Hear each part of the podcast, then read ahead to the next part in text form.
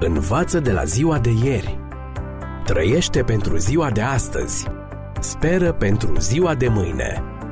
Ascultă emisiunea Timpul Speranței și vei căpăta speranță în ziua de mâine.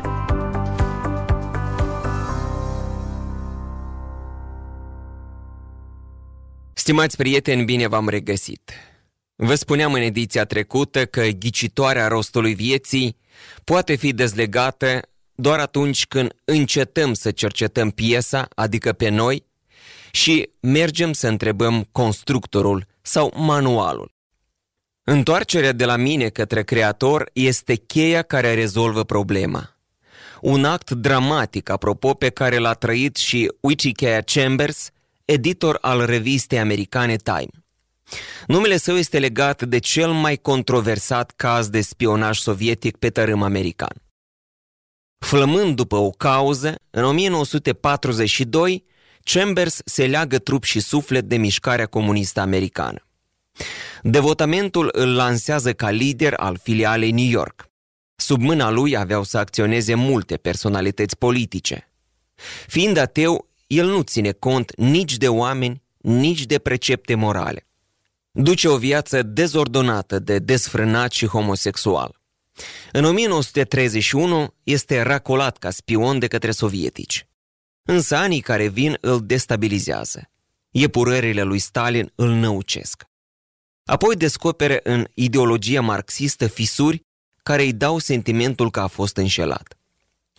În timp ce se afla în criză, Wichikea descoperă Biblia, pe care o abordează cu multe rezerve. În anul 1939, când află de pactul de neagresiune dintre URSS și Germania nazistă, Wichikea decide să o rupă cu comunismul. Subit, dispare din rețeaua de spionaj și stă ascuns de frica morții. Acum, Wichikea începe să-l caute serios pe Dumnezeu.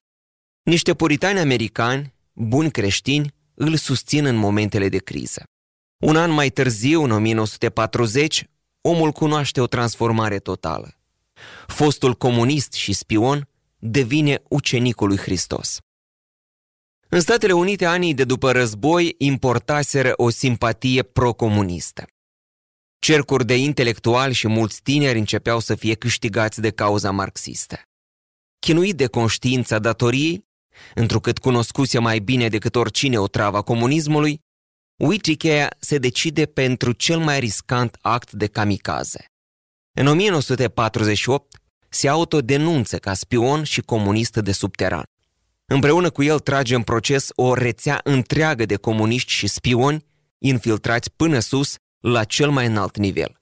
Oameni de stat, directori de agenții, chiar și consilierul președintelui Statelor Unite, Al Jahis, însoțitorul lui Roosevelt la conferința de la Yalta. Scandalul declanșat de Utikea cu tremură întreaga America. Procesul durează ani de zile, timp în care Utikea bea cupa amărăciunii până la fund. Inculpații, uzând de influența lor, atrag de partea lor un segment important al presei. Opinia publică dezinformată îl huiduie. Rejectat de cei mai mulți, susținut doar de frații lui puritani, Wichikea se retrage din viața publică și se dedică familiei sale, lui Dumnezeu și scrisului. Procesul se încheie prin reabilitarea lui Uichikea și condamnarea lui His și altor capete mari. În 1961, la 23 de ani după moartea lui Uichikea, președintele Ronald Reagan îi acordă postum Medalia Prezidențială a Libertății pentru contribuția sa la lupta de viacuri dintre libertate și totalitarism.